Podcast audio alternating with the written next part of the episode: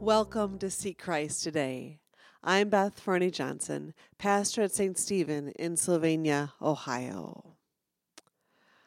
What did you have to eat most recently? Something to think about, anyway. Oftentimes we hear the saying, you are what you eat, and whether that refers to health in terms of eating healthily or eating junk food um, can be up for some debate. But I would like to think that if Jesus were to hear that phrase, that would make sense to him. You are what you eat. In today's gospel, which comes to us from John 6, Jesus is talking about what this means that you are what you eat. Jesus says, I am the living bread that came down from heaven, in verse 51. Whoever eats of this bread will live forever, and the bread that I will give for the life of the world is my flesh. And so, ever since then, as the church has gathered together after Jesus' resurrection, one of the things the church has done is to celebrate communion to drink of Jesus' blood and eat of his body, remembering that he says, To do this in remembrance of me. Whether or not your tradition celebrates communion or how often you celebrate communion can be um, interesting to talk about. But why do we do this? Why do we follow this command of Jesus?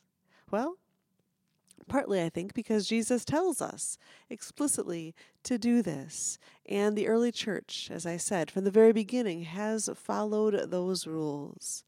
And then Jesus also tells us what benefits this meal will give to us. In John chapter 6, verse 56, Jesus says, Those who eat my flesh and drink my blood abide in me, and I in them.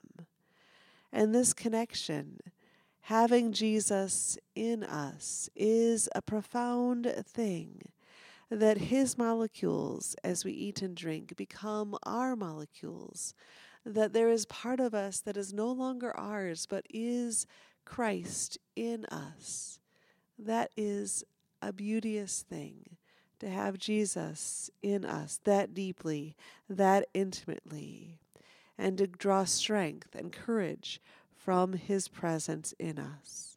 That's one reason why we do this, is because Jesus promises that he abides with us.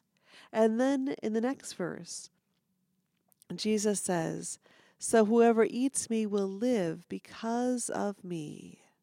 The one who eats this bread will live forever.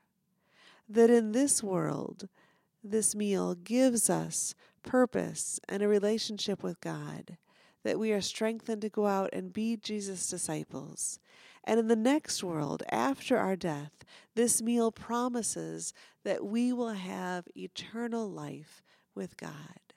A glorious thing. And so, yeah, you are what you eat. We belong to Christ. Some questions to ponder. What importance does communion have for you in your faith life? And that phrase Jesus uses, abide in me. What does that mean to you as you hear those words? Where have you seen God at work this week in generosity? Where have you seen God being generous?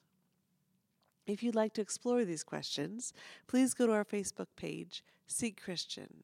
I'd also invite you to visit a local church where you can build relationships that will continue to help you grow in faith with you on the journey as together we seek Christ. Please tune in again next week. Blessings.